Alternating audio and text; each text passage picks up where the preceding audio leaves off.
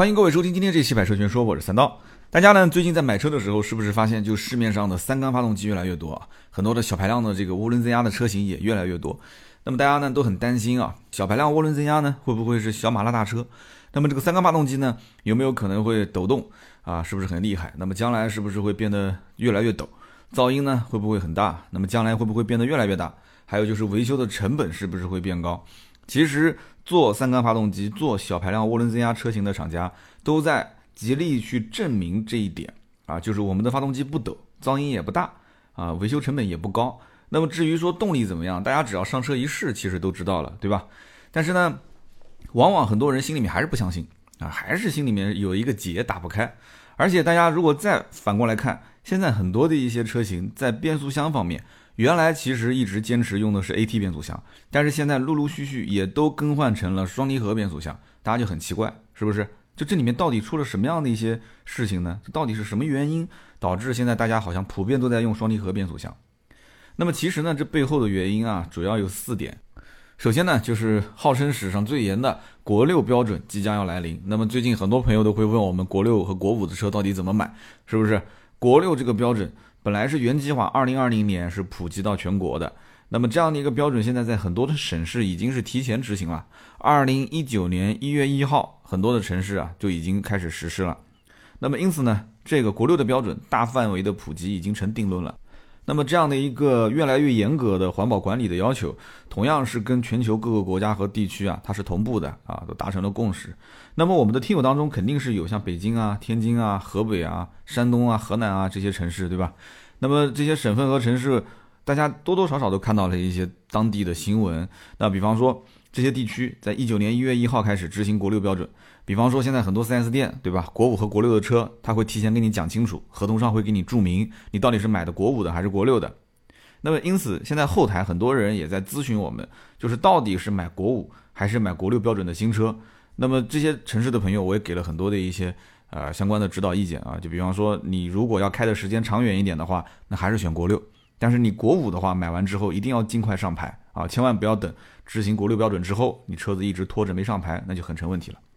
那么其实呢，不仅是消费者遇到了选车的难题啊，那么在此整个的大环境之下，你想想看啊，各家汽车厂家其实也是如临大敌啊。为什么呢？因为他要想方设法去应对这个日益严格的排放标准。那么最普遍的方法就是我们今天节目开头时候说的，那就是减少它的排量。对不对？这个很容易理解的，因为你排量小了以后，你相应的排放，你相应的这个平均燃油的这个消耗，它就会变得相对小一点。那么用各类的小型的涡轮增压发动机，用这样的一种形式来替代之前的一些大排量的自然吸气，这是最常见的方法。那么现在呢，小排量的涡轮增压也开始进行了消减啊，比方说开始用三缸啊，有越来越多的三缸发动机，比方说用一些混合动力。啊，或者是一些轻混的啊，比方说四十八伏轻混这样的方式，来让整个车的排放和燃油经济性变得更好。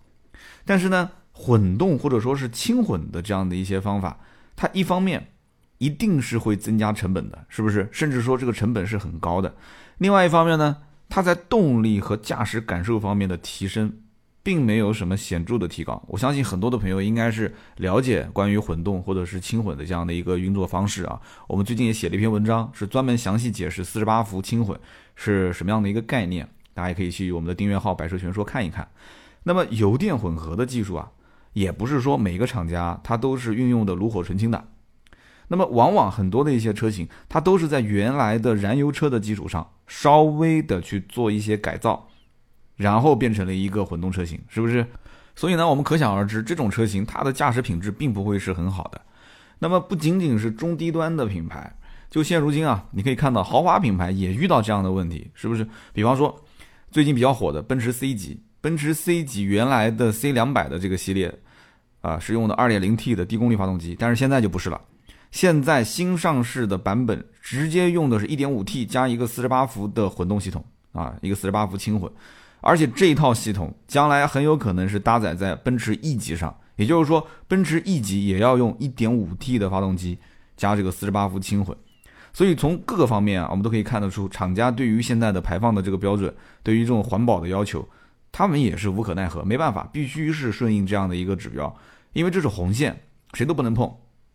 所以大家可以想象一下，我原来啊邻居开的是奔驰 C 两百 L，用的是二点零 T 的发动机，本来是觉得动力还不错的，然后呢，这个我现在要买车，我也想买个 C，他说开的不错，我也想买 C，可是二点零 T 发动机没有了，我现在就面临两个选择，第一个呢，就是要不我买 C 幺八零 L 啊，C 幺八零就是一点六 T 的发动机，可是我又担心这个发动机是不是动力有点弱呢？嗯，那么现在的 2.0T 发动机又被 1.5T 加48伏的轻混系统代替，所以有些车主他可能都没搞懂，就这个轻混到底是什么意思呢？我我只知道我的邻居开的是 2.0T，可是我现在买没有了，我要不就选 1.5T，要不就选 1.6T，很多人是这么觉得的。而且为什么感觉这 1.5T 现在卖的还比 2.0T 贵的呢？这就是很多的老百姓其实对于48伏的轻混这个概念他并不是很了解。那么如今这个市场上呢，大排量的自然吸气啊，基本上已经是见不到了啊，可以说是凤毛麟角。就是现在连 2.0T 这种发动机，现在很多人都已经是渐行渐远，看不到了啊。那么难道说所有的汽车厂商都没有任何应对的方法吗？大家只能是束手无策，然后就等待新的法规来临，然后我们通过什么48伏的轻混，通过这些插电式混合动力，通过这些车来去改变我们的现状吗？其实并不尽然，就有这样的一个厂家，他就一直坚守着自然吸气发动机加手自一体变速箱的动力形式，我就是不变，我就用自然吸气发动机加手自一体，怎么样？对不对？你任何的环保法规再严苛啊，我这个品牌我就很纯粹，我就要用这样的一套动力总成。为什么？因为我就想要提供给驾驶者他们想要的驾驶乐趣。你现在整这些东西其实都没用，你是影响驾驶者的驾驶乐趣的。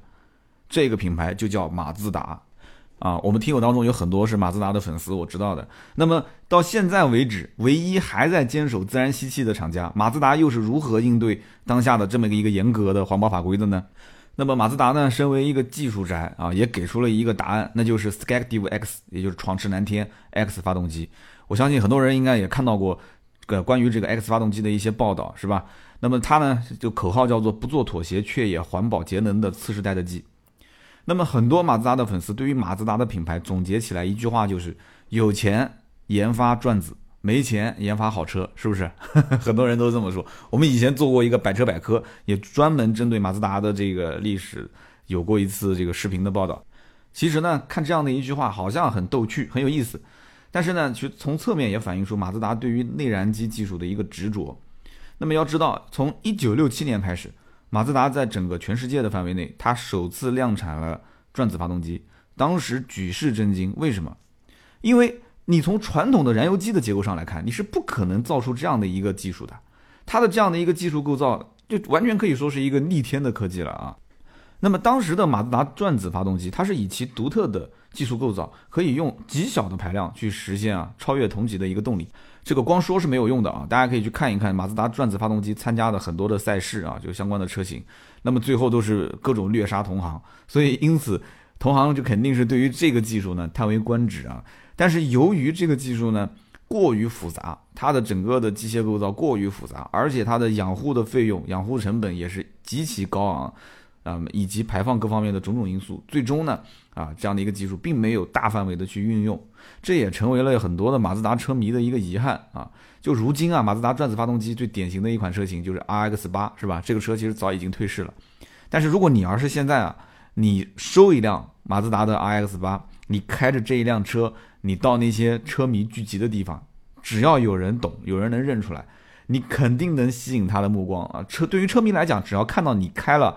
R X 八这个车，那他肯定会眼神当中就会就会含着那种，就是你就是一个爱车懂车的人，对吧？他一定就是不用说一句话，他就能眼神就可以称赞你。哈 哈那么，二零一零年的时候呢，马自达当时就推出了一个叫做 Skactiv G 第一代的创世蓝天的发动机。当时呢，这款发动机的压缩比已经是世界上最高的压缩比了，十三比一。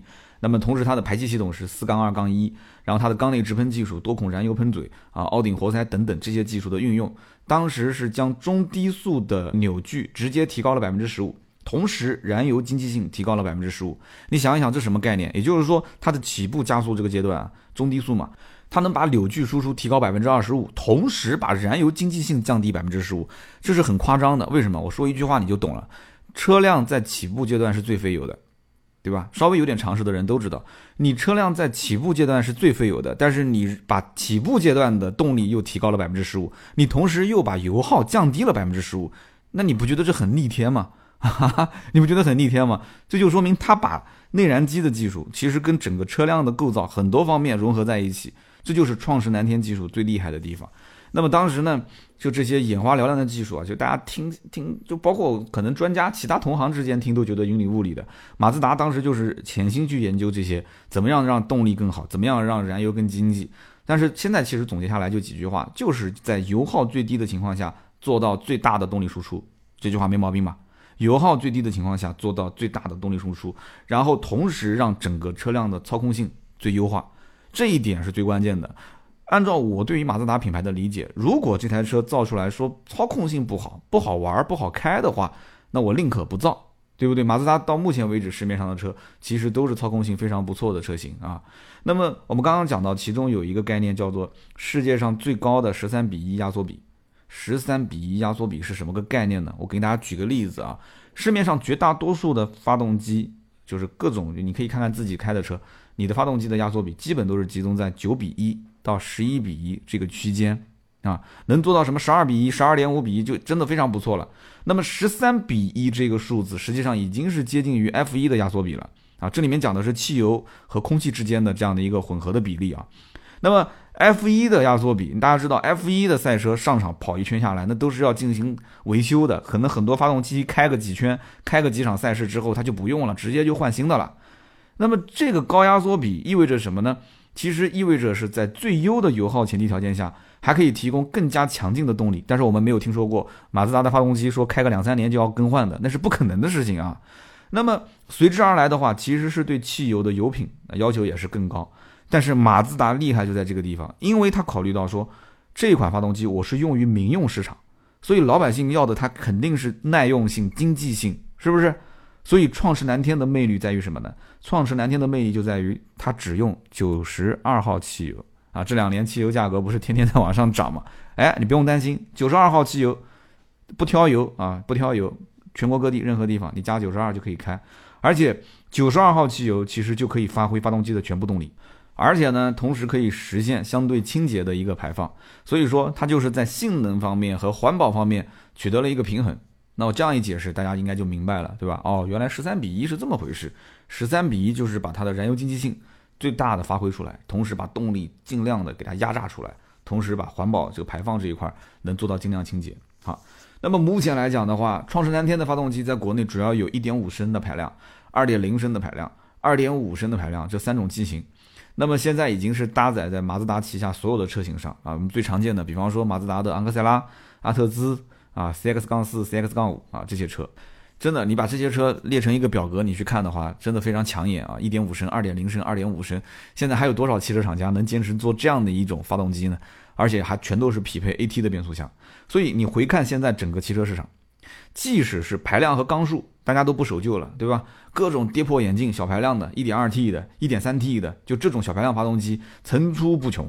然后三缸的啊，就是往后看，我估计以后两缸都要出来了。在这种情况下，马自达是属于没有盲从大流，反而是逆势在去研发这种自然吸气发动机，而且相对排量比较大的自然吸气，真的是坚守自然吸气的这个阵营啊。然后对于自吸的这种情怀，对于内燃机技术的这种执着啊，真的就如同一股清流啊啊，坚守在最后一块阵地啊，真的是这样子。我觉得真的要竖个大拇指啊，要点个赞。那么如果说当年的这个马自达的 Skactiv G 的这样的一个技术，它是一个革新，是一个打破常规的技术，实现了消费者对于内燃机的一种期待。那么这一次最新推出的这个叫做 Skactiv X，也就是创驰蓝天 X 发动机，它就会完全颠覆人们对于传统内燃机的一个固有的认知。那么这一款发动机被马自达称为叫做次时代的 G。那么这个发动机到底是什么呢？我们给大家好好的解释一下。那么马自达是这么认为的。只有从有限的燃料当中啊，转化出更多的能量，才能无限接近理想燃烧的本质，对不对？所以 Skactiv X 呢，这一款创驰蓝天 X 发动机呢，作为新一代的创驰蓝天发动机，它理所当然肯定是要继承之前的创驰蓝天发动机的性能，对吧？同时还要保持它环保的特点，并且在这个基础上还要再更进一步。所以你想想看，这里面是不是很难？那么难就难在什么地方呢？就是找到它的突破点，那就是更高的燃烧效率。其实我们刚刚前面已经跟大家解释过了，马自达之前的发动机的燃烧效率已经是非常非常不错了。现在怎么去提高呢？所以当时马自达就把眼光就瞄到了另外一个发动机的形式，就是柴油发动机。众所周知啊，柴油发动机它是采用压燃点火的技术，压燃点火，所以它的扭矩更高，响应更快。燃油的经济性很好，很多人买这个柴油发动机在路上开会发现，哎，柴油发动机真的动力非常不错，而且呢，呃，很省油。但是呢，在动力输出和排放方面不尽如人意，因为大家都知道，这个柴油发动机呢，这个排放不是特别的好 啊。那么与此同时，震动啊、噪音啊，这些都是柴油发动机，呃，车主你一定能感受到的。那么汽油发动机呢，采用的是什么呢？是火花塞点火技术，所以大家的车辆呢。每当开到一定的公里数、一定的年限，你肯定是要更换火花塞的，是不是？那么火花塞点火技术的汽油发动机，它的动力输出更加的持久，它的排放呢，相对于柴油发动机呢更加的环保。但是随之而来的缺点是什么呢？缺点就是它的扭矩的响应和燃油的经济性都不如柴油发动机。马自达玩内燃机玩了那么久，现在突然把眼光放到柴油发动机上，它是不是要造柴油发动机呢？不是的。他是在想，能不能把柴油发动机的这种技术和汽油发动机的这里面的技术融合在一起，让他们两个人相辅相成。哎，这不就行了吗？把他们两个人身上的技术特点全部综合在一起，对不对？讲的是简单，但怎么可能呢？这太难了，你说是不是？他们两个人的技术特点如果能能相辅相成的话，那早就早就可以共存了。那那么多汽车厂商都在研究这个东西。你不能说马自达你就工程师比别人聪明嘛？啊，所以可以这么说，谁能够打破柴油发动机和汽油发动机之间的这种技术上的壁垒？你把两个特点优点结合在一起，谁就能实现对于传统内燃机的彻底的颠覆。结果这一次马自达就宣称啊，Skactiv X 创驰蓝天 X 发动机做到了这件事情。我们接着往下听是怎么做的。那么新一代的创世蓝天发动机 Skactiv X。啊，创世蓝天 X 发动机，它的核心技术叫做 SPCCI，SPCCI，大家一定要记住，它的意思就是火花塞点火控制压燃点火。注意几个关键词啊，火花塞点火，对吧？火花塞点火是传统的这个汽油机控制压燃点火，压燃就是我们刚刚前面讲到的柴油发动机的点火方式。那么它可以实现什么呢？实现将柴油发动机的压燃点火技术运用在汽油发动机上。所以，稍微对于发动机有一点常识的人，肯定觉得三刀你是不是说错了？这这肯定不可能的事情，这太不可思议了。柴油发动机就是压燃，汽油发动机就是火花塞点火，这怎么可能融合在一起呢？没有听错，SPCCI 它的全称意思就是火花塞点火控制压燃点火啊，我有点激动啊。那么这个技术它的工作原理是什么呢？它是通过。因火花塞点火引起局部燃烧，产生压缩效果，再利用压缩效果控制燃烧时所需的压力和温度，从而进行压燃点火。记住了，从而进行压燃点火。最后一句很关键啊！所以呢，在这样的一种技术的加持下，现在的最新的 Skactiv X 创世蓝天 X 发动机，它就可以同时拥有柴油发动机的高扭矩、快响应、良好的燃油经济性，和汽油发动机的持久的动力和环保排放的特性。所以这真的就是属于典型的叫做又要马儿跑又要马儿不吃草啊这样的一个技术，真的很夸张。但是更夸张的是什么？更夸张的就是第一代的这个创世蓝天技术跟现在最新的这个创世蓝天技术相比的话，它在全转速区域都实现了最低百分之十、最高百分之三十以上的扭矩提升，很夸张啊！因为我们之前讲上一代的创世蓝天技术已经是在中低速的这个阶段可以提高百分之十五的扭矩。现在是在之前那一代的基础上再提升百分之十到百分之三十，而且同时可以提升高达百分之二十的燃油经济性。你要知道，第一代的创世蓝天技术已经在各方面的数据领先于当时同时代的竞争对手了。所以现在的创世蓝天技术真的，我觉得除了用黑科技也没什么好去形容的了啊。此前的奔驰、大众、通用这些汽车巨头，其实都研究过这方面技术，都想在这方面技术有所突破。你比方说啊，奔驰二零零七年，它曾经就发布过，发布过一个搭载了这个跟这个差不多相关技术的概念车，但是只是概念车。时至今日，二零一八年了，十一年过去了，仍然没有一个厂家敢说将这样的一个技术实际运用并且量产，没有。只有马自达目前第一家啊，所以可见这个 SPCCI 这样的一个技术，它背后的难度是巨大的，而且你投入民用之后，你一定要考虑到老百姓的经济性，而且对于这样的一个技术今后的耐用性，对吧？所以今后我觉得啊，车企之间的比拼啊，就是拼谁手上掌握的核心科技比对方更多一些，啊，比对方更深一些，比对方更好用一些。那么马自达呢，它的这个理念叫做 “zone zone”，对吧？所以呢，在这个 “zone zone” 可持续发展战略二零三零的说明会上，马自达呢也当时宣布过，就是说啊，预计呢搭载这个 Skective X 创世蓝天 X 发动机的车型会在二零一九年正式登陆中国市场。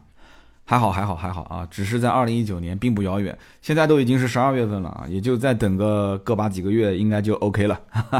那么近期呢，准备购买车的一些朋友，大家也可以稍微捂紧一点自己的口袋。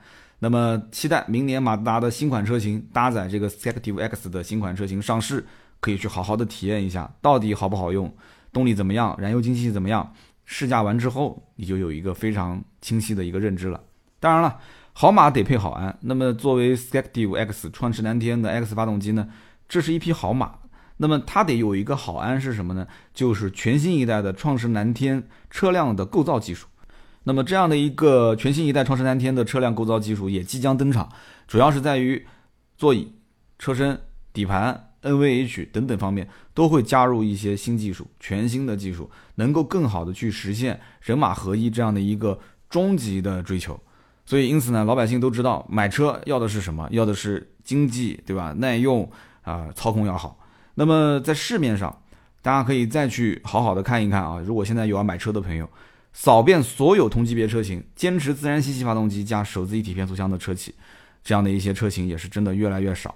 所以呢，那么面对全球各个国家对于环保和排放的高标准严要求。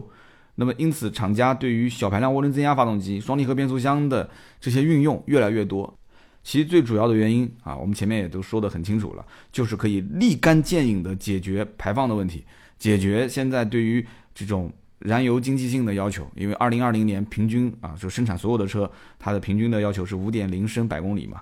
那么，既然在内燃机的技术方面没有很啊，逆天的突破，那怎么办呢？只能是想办法去用小排量涡轮增压，想办法去用双离合变速箱去降低它的油耗啊，减少它的排放。没办法，那怎么办呢？那这里面它其实牺牲的是什么？它牺牲的就是驾驶者酣畅淋漓的驾驶感受。我说对不对？同时牺牲的是什么？其实就牺牲的是稳定性和耐用性上的一些表现。那么因此，马自达呢坚持在创世蓝天技术上还是继续在突破，这本身难度可想而知。投入的人力、精力啊，包括时间啊，真的是难以想象啊。但是呢，我觉得啊，这种投入肯定是不会白费的。为什么呢？因为它让驾驶者真正能够体会到更好的一种驾驶体验，是不是？就像我们今天说的这个 Skective X 创世蓝天 X 发动机这样的一个发动机技术是逆天的，是黑科技，很多的车厂是不掌握的。那么这样的一个发动机技术加持之下呢，它可以符合当下越来越严苛的环保法规。符合了环保法规之后，又能让消费者可以继续享受人马合一的驾驶的快感，我觉得就这一点就值得我们去肯定的。所以呢，今天这期节目我们聊的是关于燃烧理想的马自达又开始创造了黑科技 Skective X 创世蓝天 X 发动机啊。很多的朋友如果说之前没有了解过的，今天听完之后呢，不要着急，二零一九年等到新车上市之后，一定要到 4S 店去试驾一下。那么如果是最近准备购车的啊，正好是在这个家用车的就是预算。